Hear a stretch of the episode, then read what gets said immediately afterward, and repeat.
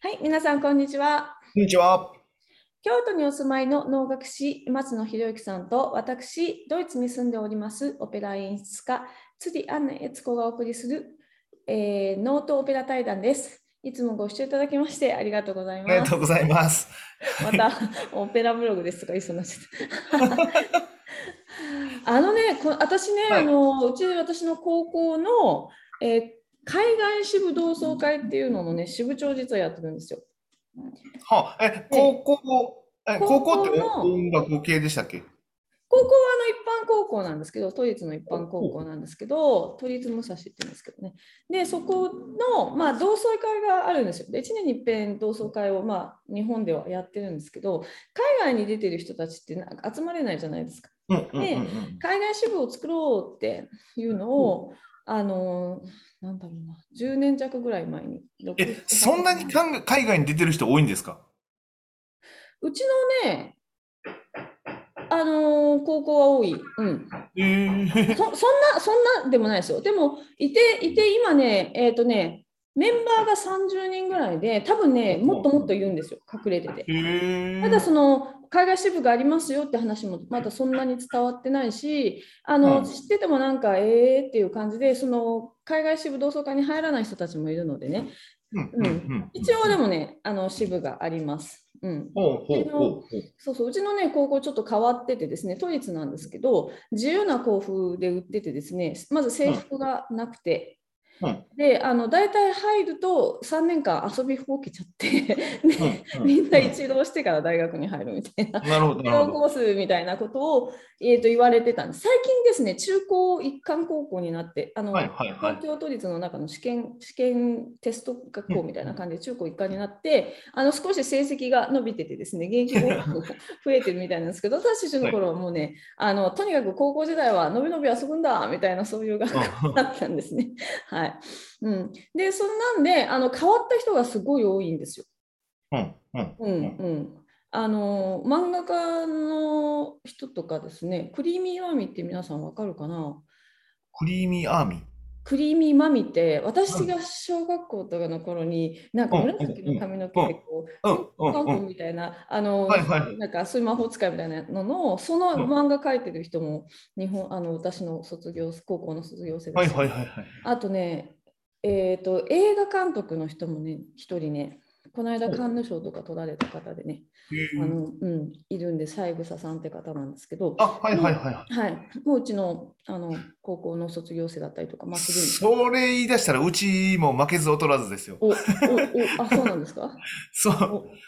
そら、なんか結構いろいろやりますよ。あ、そうなんだ。うん。えー、すごい。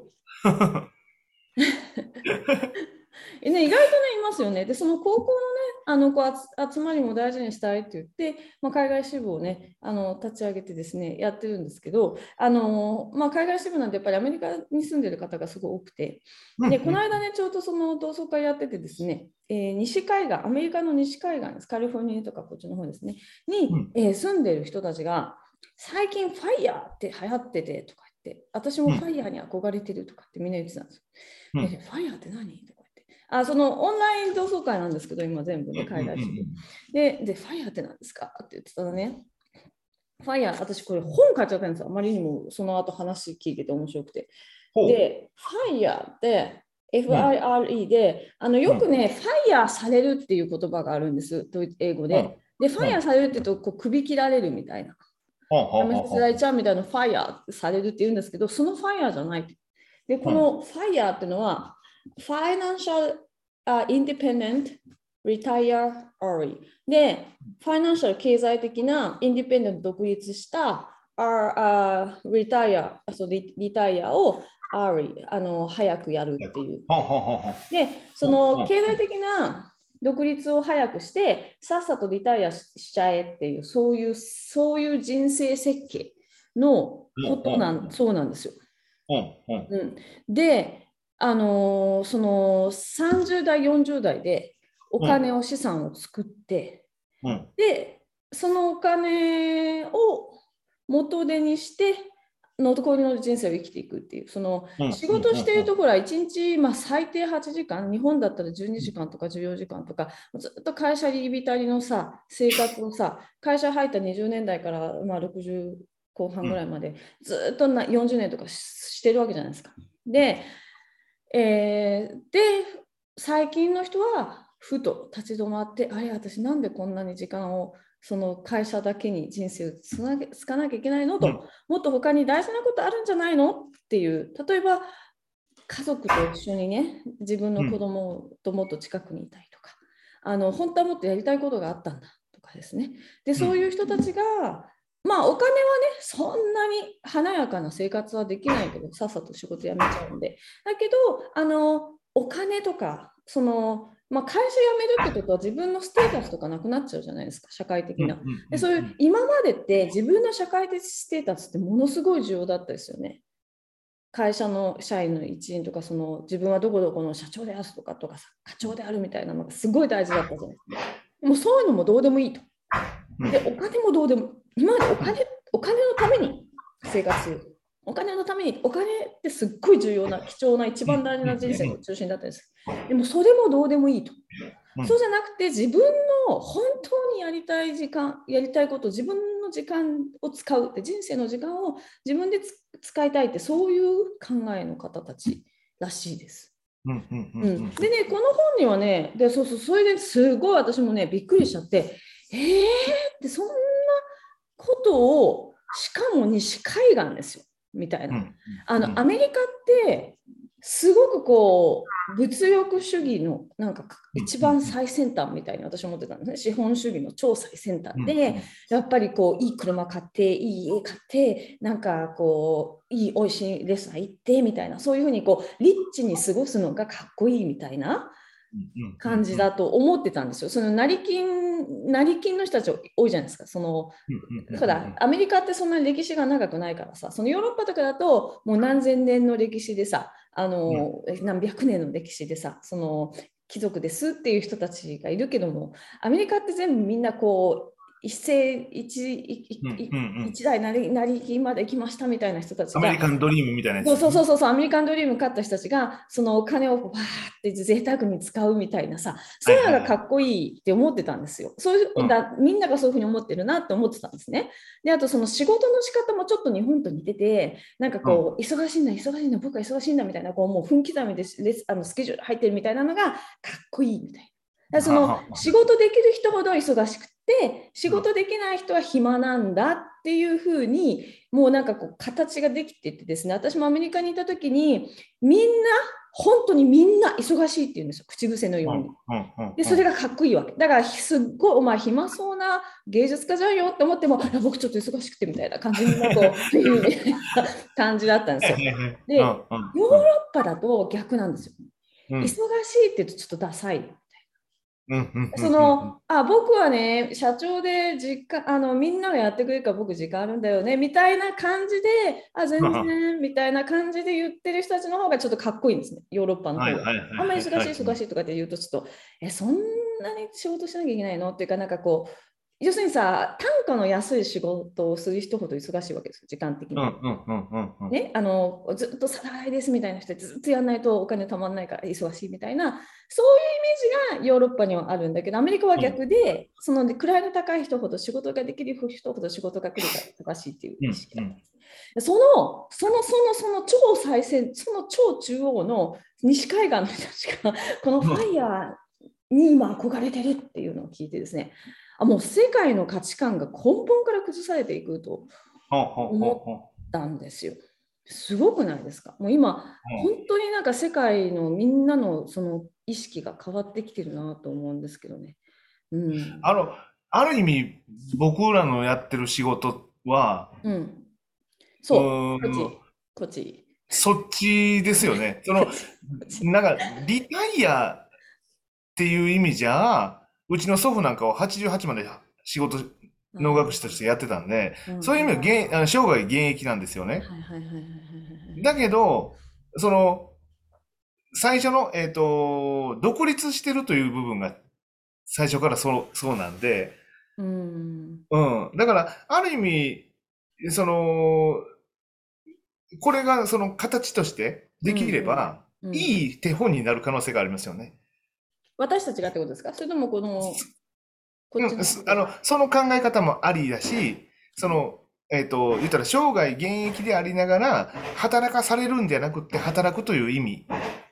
みたいなものがうん、あってもいいのかなと、今聞いてて思ったんですよね。そうそうそうそうそう、私も思います。だからこのファイヤーの人たちも、もう若い30代、40代から自分の好きなことをやって、あとはボランティアとか、あの自分のやりたかったことを副業にして少しずつこうちょっとこうお小遣いを稼ぎながら、その自分の資金をなるべく食いつぶさないようにしながら生きていくっていう、そういう風なやり方みたいなんですね。でもちろんその株に投資する人とか、不動産やるとか、そういうのもまあ一応技術としてここに書いてありますけども、あのいずれにせよね、その、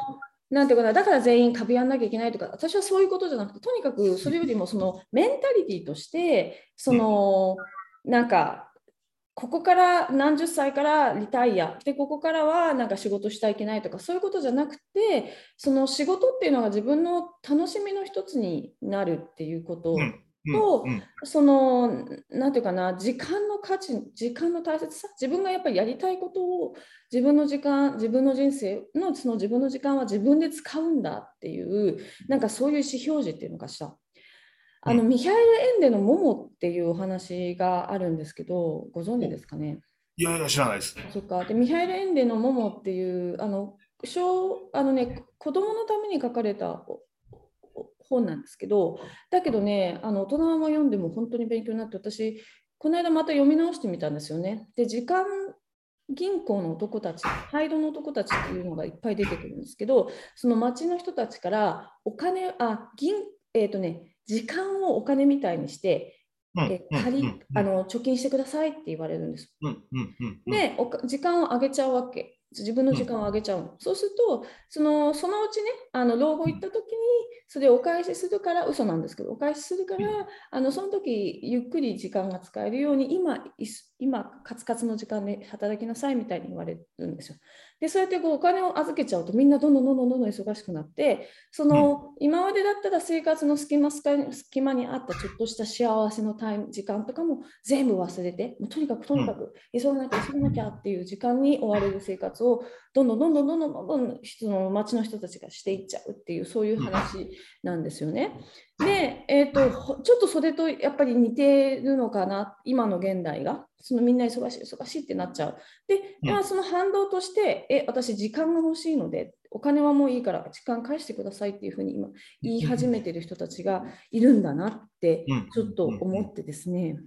なんかもうすごいみたいな感じです。うん、あの本当芸術家はねちょっとこういうところがあって私たちはそのファイナンシャルインディペンデントっていうかまあインディペンデントはしてるけどそのファイナンシャル的にその、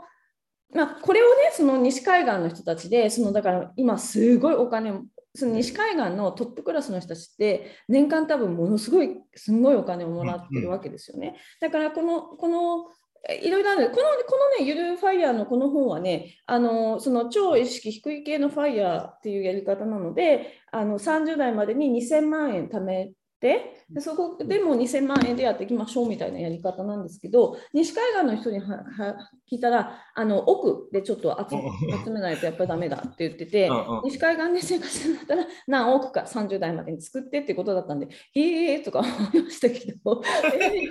だけど、まあ、だからなんか、そういうことよりもね、そのじゃうん。あ3億ないとできないからって言って首絞められるんじゃなくて、あのなんていうかな、やっぱ時間が大切なんだっていうふうにうんその別に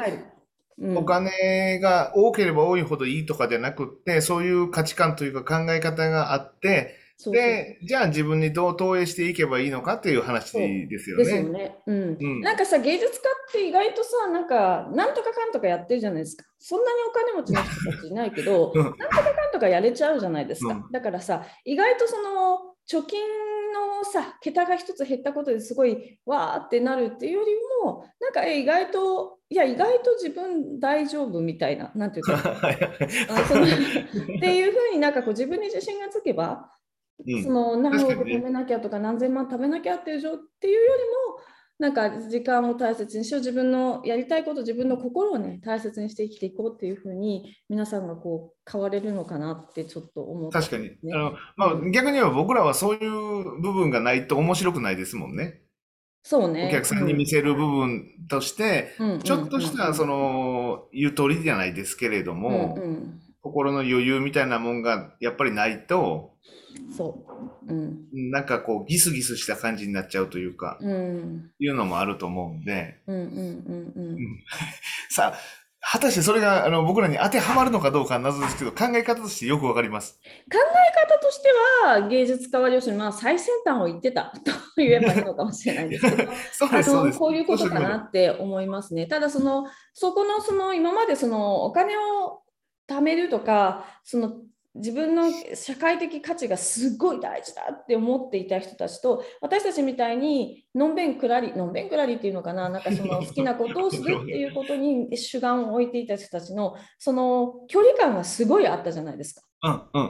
でそこが今縮まってくるんだっていうか、ここがこうグラデーションになってつながるんだっていうふうにちょっと思ったんですよ。これをこれを読んで。それがすごい画期的と思った。だから向こうの気持ちとこっちのがこう混ざることで、なんていうかな、うん、両方が分かり合える、この両方の種族が分かり合えるっていうか、世界が一つになるっていうか、なんか私はいいですね、それ、それいいですね、それで世界が一つになるのいいですね。ねえ、ねえ、なんかこう、いいね、向こうにも分かってほしいしね、こういう私たちがこうどれどれだけ自分の時間というか心を大切にしてる、これが大事なんだっていうことが、この多分そのこっち側の人たちの方が多分じこの世界の90%ぐらい占めてるんですよ。こっちの人たちにこう分かってもらいの、私たちのこのこ心がすごい大事なんだよっていう私たちのこの考え方も教えてあげられるっていうか、なんかそういうふうにこうできていくのかなと思いました。うんあの、ちょっと話は変わるんですけど、さっきからちょっとこっち側の方であの雑音が聞こえてると思うんですよね。はい。あの、後ろで、あの、裏、今、あの、家を建ててはるんですよ。